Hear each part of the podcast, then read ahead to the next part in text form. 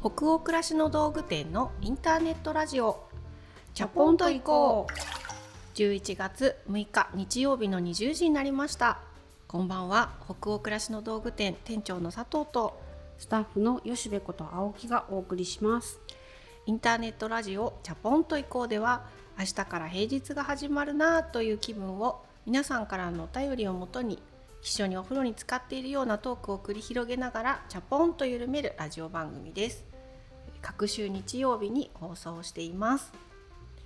11月になっちゃいましたね吉部さん。ねねあのお便りいつもすっごく楽しく私たち読ませていただいてるじゃないですか。うん。で先日いただいたチャポラーさんからのお便りでこの冒頭の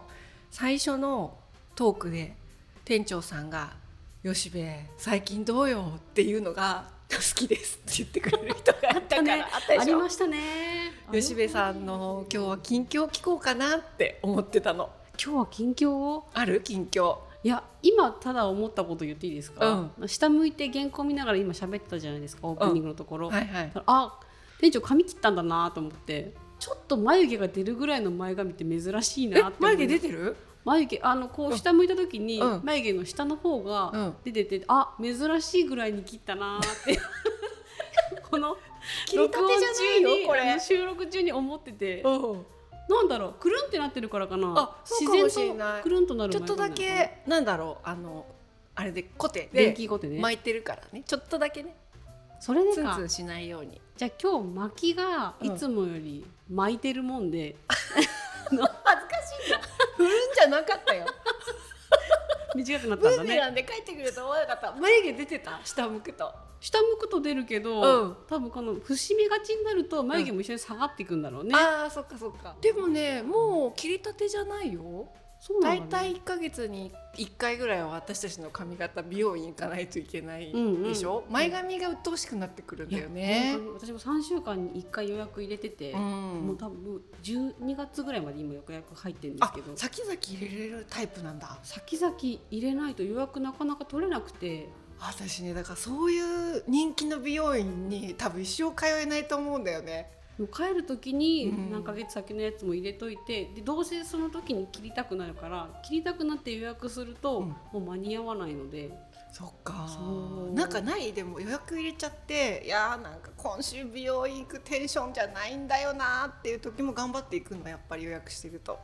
仕事の終わりのあのワホワホした状態で行くようにしてます。仕事終わりワホワホしてるんだ。なんかうん。気は上がってるじゃないですか。あそっかそっか。ちょっとしたこうテンションが緩んでない状態のまま。まだ緊張感があるまま行くと「あお疲れ様です」みたいな感じで 入店して。今日も仕事終わらせてきましたみたいな。そんな喋ってないですけど。そっか。ちょっとあのねイベントに備えて私ももうちょっと借り上げていこうか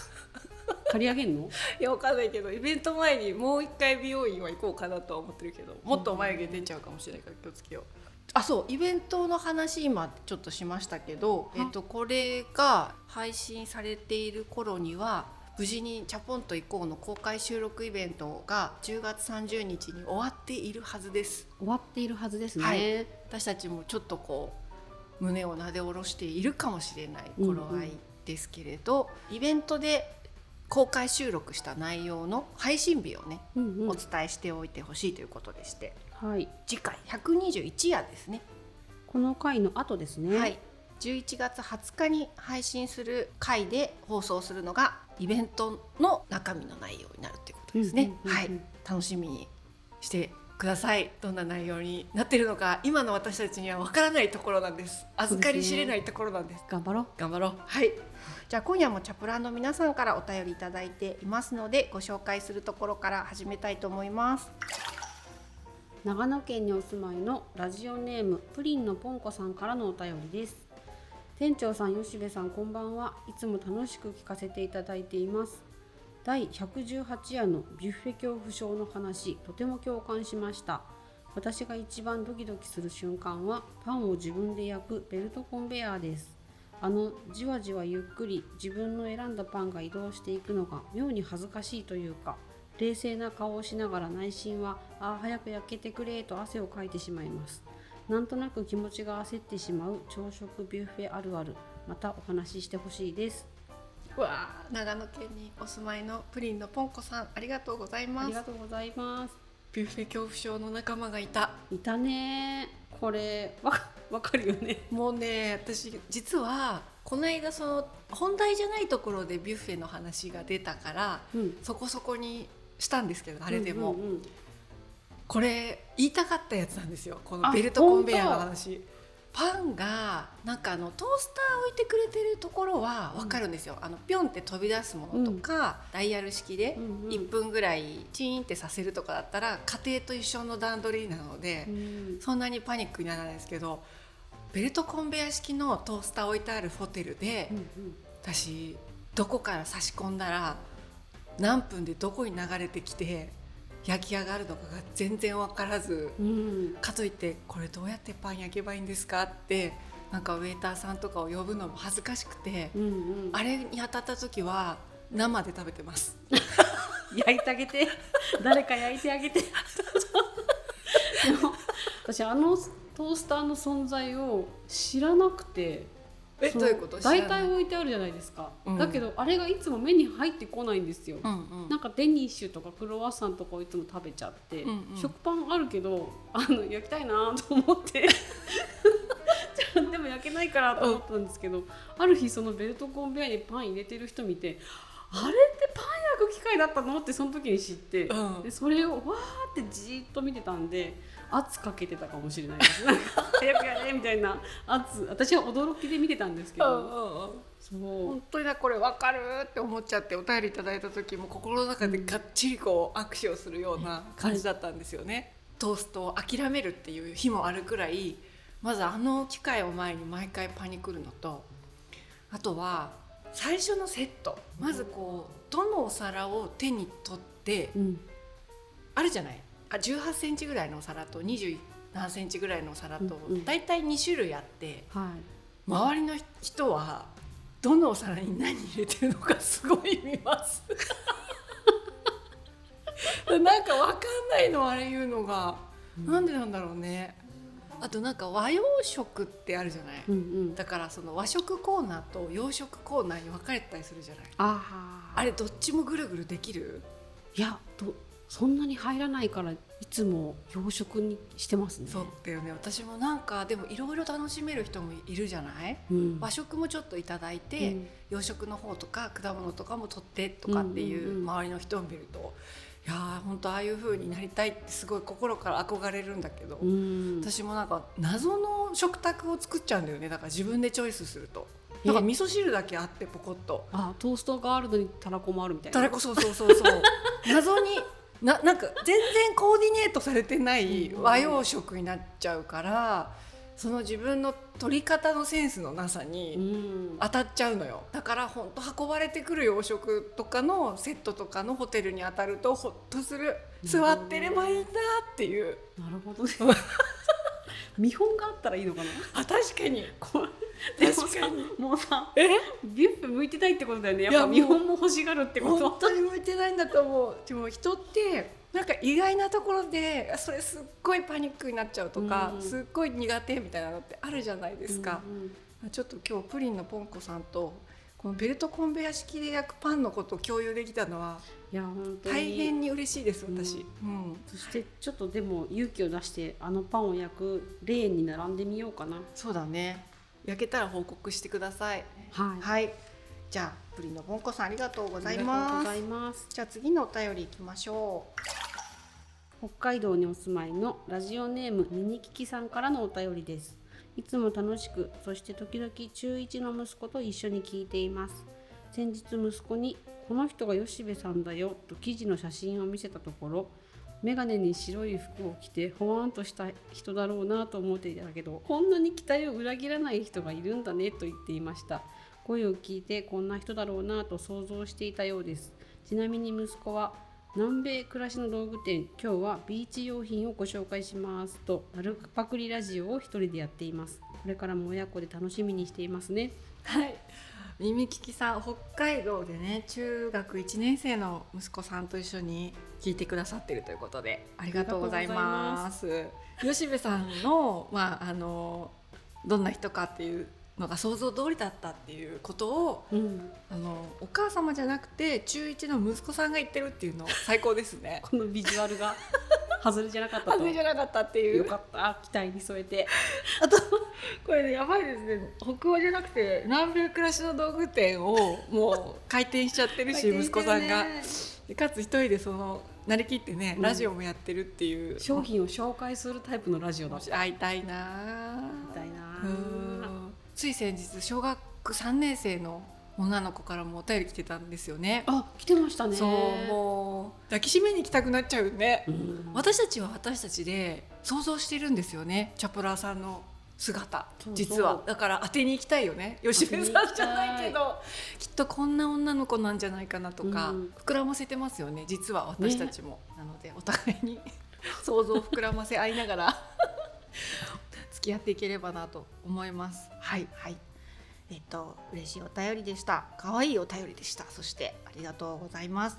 えその他にもたくさんのお便りありがとうございますお便りはすべてチャポイコスタッフ全員で楽しく拝見をしております。それでは本日のテーマとなるお便りに行きましょう。京都府にお住まいのラジオネーム小春さんからのお便りです。こんばんは。いつも少し寂しい夜の時間にこのラジオを聴いて支えられています。私は保育士1年目で先月一人暮らしを始めたばかりです。これまで賑やかだった家族とのご飯の時間が静かな空間で一人で食べる夜ご飯に変わりその寂しさをどうにか楽しく過ごせるようにならないかと思っていたところに独り言エプロンと出会いました。何度も見るほど大好きでだんだんと自炊の時間が静かで楽しい時間に変わりつつあります。しかし最近仕事が忙しくなり気持ちに余裕がなくなって家に帰ると疲れて何もできなくなってしまい気づいたら夜中にという毎日です。自己嫌悪に陥り焦ってまた余裕のないまま一日を終えてしまいます。気持ちに余裕がない時気持ちを立て直すためにお二人はどのように過ごされていますか？はい。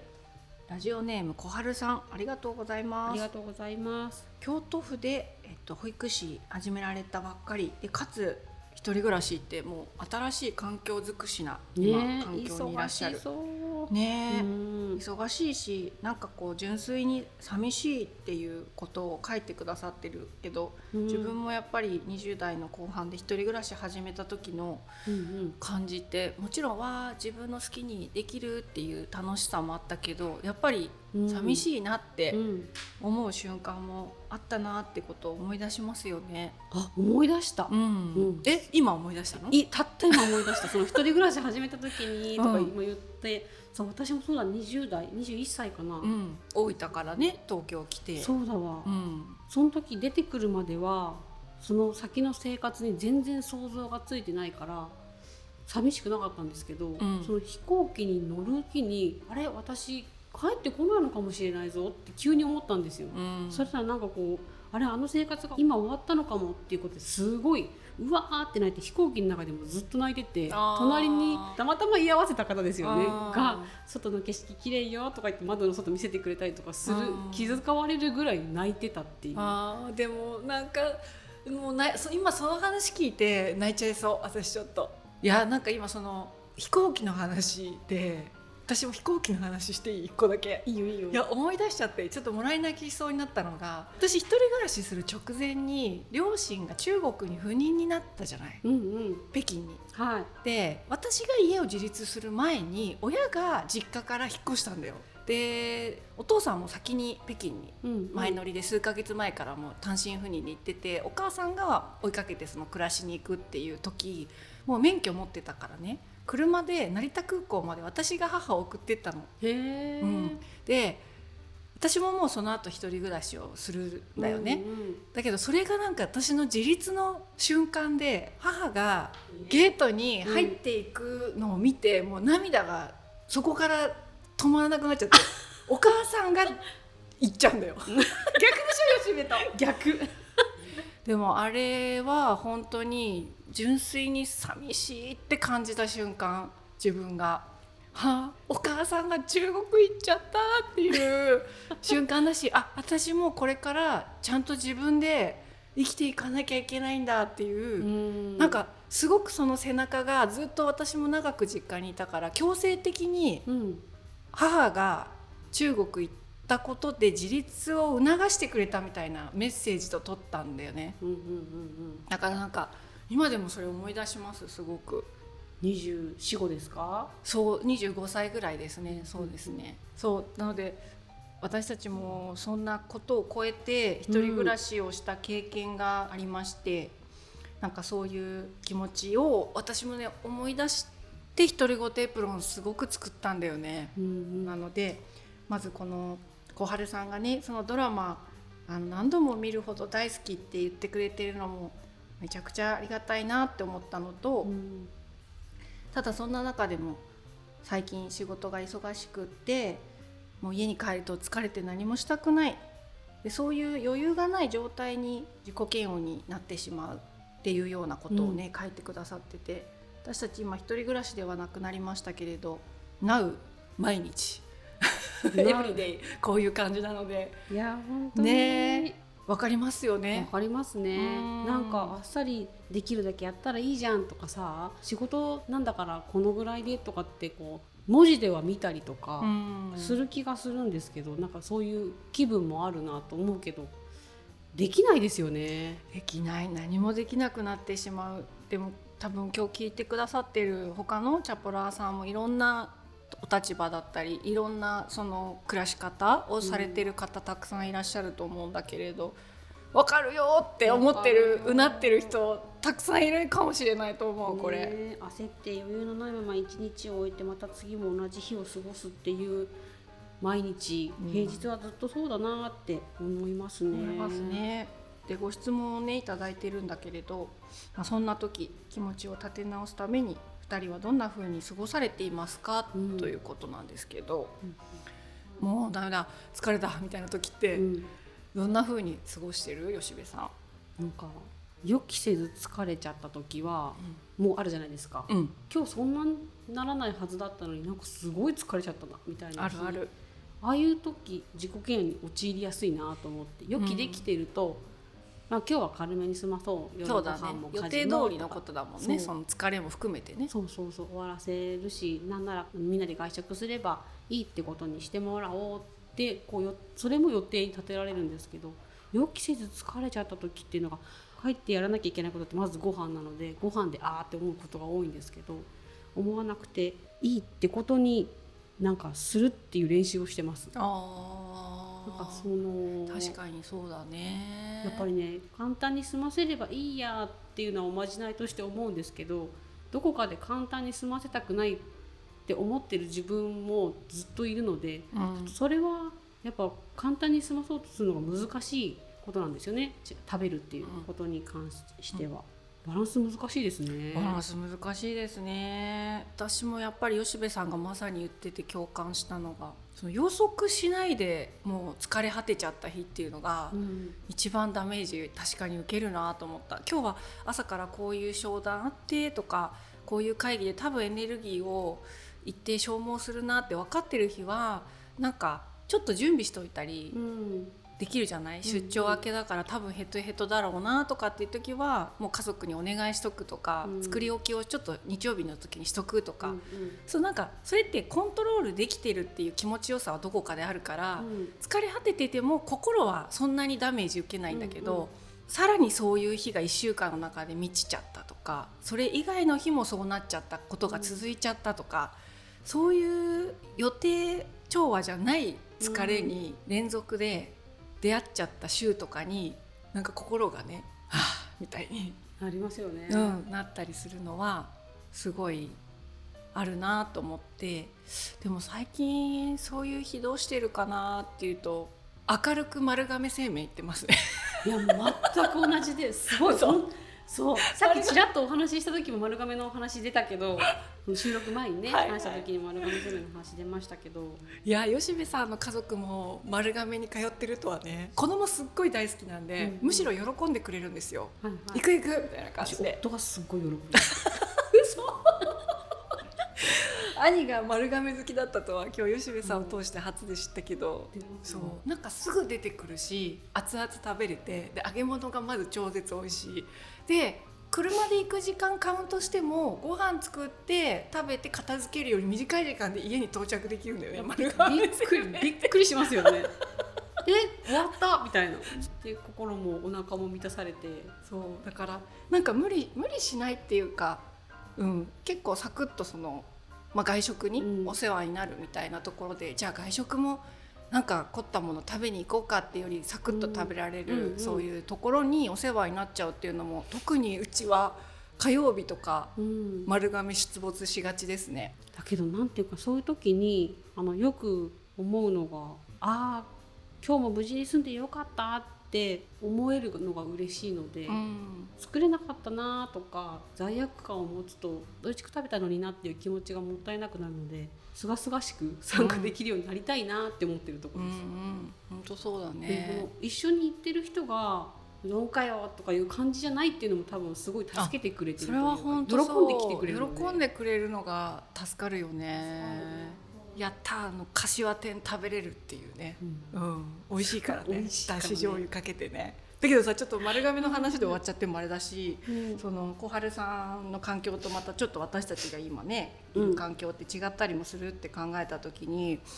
気持ちに余裕がない時の過ごし方で、まあ、無理せずその自炊をしないっていうのも一つだし、うん、あとはその自炊をちょっとこう緩ませてもらったことによって時間を浮かせたいっていうのがやっぱりあって、うん、そういう時に自分がなんか殺伐としながら台所立って料理するっていうよりはもう外食して帰ってきたらまだ8時とかだったりするじゃない？特に心も体も疲れちゃってああこんな日々がいつまで続くんだろうみたいな、うん、なんか長い視野でこう疲れちゃうみたいな時に、過ごし方で意識してるのは最近は鼻のねなんか水替えしたりしてます。うんうんうん、なんかそういう時こそご飯は作らなかったけどなんかちょっと明日に向かって1個やろうみたいな時に、うん、そういう時に我が家の場合大体おざなりになっちゃうのが花瓶の中の水がね、うん、濁ってたりすることに気づけなかったり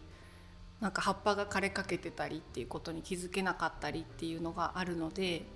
なんか花と植物が元気だったら私も大丈夫だみたいなおまじないをかける気持ちで夜中に花瓶突然洗ったりとか、中の水を新鮮にしてあげたっていう本当に30秒とか1分とかでやれる行為なんだけどあこれで私明日なんか大丈夫かもっていうスイッチにはなったりするかも。わかるかも。そうせっかく空いた時間ご飯だけじゃない家事もいろいろあるのでそれを終わらせちゃうっていうこともできるんですけどダラダラするっていうのも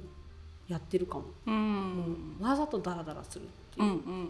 ん、今今しかできないんだよダラダラってぐらいの勢いでダラダラするみたいなの、うんうん、そうだお風呂を溜めてる間だけはちょっと家事を片付けるけどお風呂が沸いたらお風呂の中でこの間新しく出た動画見ようとかで汗かいたらちょっとすっきりしたりとか普段絶対やらないのに急にお風呂に入ってこう顔かしたらパックしたくなって、うん、あパックしようかなみたいなその思いつきでわざと動いてみるみたいな、うんうん、そういえば私思いつきで動くのがすごい好きだったわっていうのを思い出しながら思いつきでパックしたりするとこう今やりたいなって思ってたことに今集中するっていうのが結構自分を癒してくれるなって思うので、うん、ダラダラしたかったらダラダラするし、うん、明日に持ち越せることはもう思い切って明日に持ち越してっていう感じで過ごしちゃいますかね。うん、そうだからなんかそういう時こそ美味しいものを食べて回復しなければとか、うん、そういう時こそ早く寝なければとかってどんどんそのただでさえ頑張っていや余裕がないってことは頑張ってるっていうことだから、うんうん、それ自体がさ素晴らしいことだからなんかそれでバランスも取らなきゃとか、うん、自分のこともいたわらなきゃとかっていうなきゃなきゃがたくさん続いちゃうって本当にきついよなって自分に対しても思うし、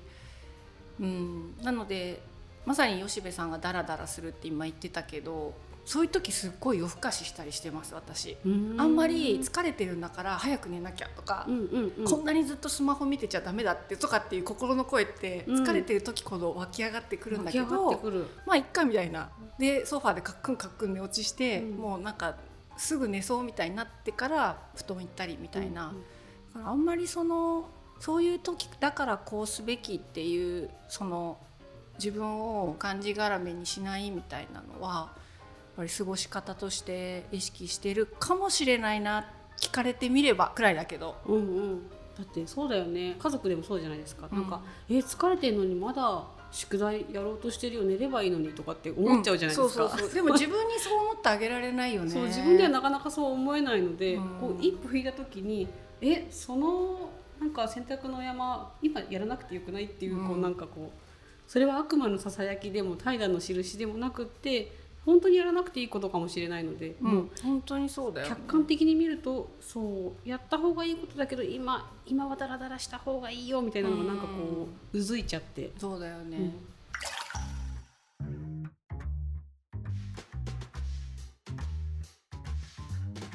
そうあとすごいこれ思ったのが、うん、その日どう過ごすかで解決できることってすごい少ないなと思ってるんですよねこういう類のことって。うんうん、疲れちゃって何もできなくなった自分を責めちゃうっていうことでその日アロマ炊いたとて、うん、鼻の水替えをしたとて、うん、だらだら過ごしたとてやっぱり根本的に楽になるってことはやっぱりないなと思っていて。私最近すごいこのまあ最近っていうよりこの数年こういう風になる時って自分の思考がもうずっとこういう人生になっちゃうんじゃないかとか、うん、もうこんなに余裕がなくて私大丈夫なのかな、うん、こんな生活がこっからあとどのぐらい続くんだろうみたいな思考になった時に本当に自己嫌悪とか、焦りとかが生まれてきちゃうっていう傾向が分かってきて、でずっとじゃないっていうことをその自分に言い聞かせるように今していて、うん、別に次の週末家族でピクニック行ってるかもなとか、うん、ちょっと先に視野を飛ばしてまた余裕があるご飯も作れる日があるっていうことを想像したりするっていうのは、うんうん、なんかちょっと訓練としてやっているところがあって、うん、でそれどういうふうにしてるかっていうとずっと例えば2週間忙しくてもある何も予定が入ってない土日っていうのが必ずカレンダーでやってくるんですよね、うんうん、どこかで。でそこで家をきれいにして取り戻せたりとかあとは平日で忙しかったんだけどその日はたまたま冷蔵庫に食材がいっぱいあって頑張ってご飯作れたみたいな日があったりするんですよ。でそのそうできた日にめちゃくちゃそれを心に刻むの。うんうん。今日ゆっくりできたわって。わかる。その味わうのね。味わうんですよ。わかるしか言ってなくてごめんなさいね。わかります？わかる。そう。でそっちをね味わう方が糧になるなっていうことに気づいて、うんそのダメだダメだっていう方の日を味わうんじゃなくてああ今日久しぶりにゆっくりできたっていう日をめちゃくちゃ味わって自分の心に刻むとその記憶で余裕がない時にまたその日を思い出せたりするんですよ、そうするとまたきっとそういう日来るから大丈夫ってことにしようみたいな風に最近ちょっとだいぶ昔よりは考えるようになったかもしれない。あとは本当なんかあの自分のせいだけじゃなくて、うん、あのみんな結構バイオリズムでそんな感じみたいな時もあったりなんか気圧だったりさ、うん、なんかムードとかね。ムードとか。だから疲れてる人が多いと自分も疲れちゃったりとか、うんうん、だから余裕がないって本当に100%自分のせいだけじゃないっていうことたくさんあると思うので、あの別に他人のせいにしたり環境のせいにしたりっていう話ではないんだけれど自分を追い詰めすぎず、うん、長持ちするように大事に大事に。そうですね、うん、そうだね。吉部がまさに言ってたみたいに他の人が見るように自分を見てあげるって簡単じゃないよね。簡単じゃないね、うん、もう自分が余ってるよって他だったら言えるもんね。そうなんですよ、だけど自分のことってよくわからないのであれ？足りてないのかなとかってやっぱりこう思ってしまうので、はい。こんなところですかね、ね、いろんな一人暮らしを始めた時代の話を少し懐かしく思い出したりいろんな話に行きました。丸亀製麺もね。飛び出すと思わなかったですけれど、はい、はい、今日も皆さんの気分がね少しでも緩まると嬉しいです。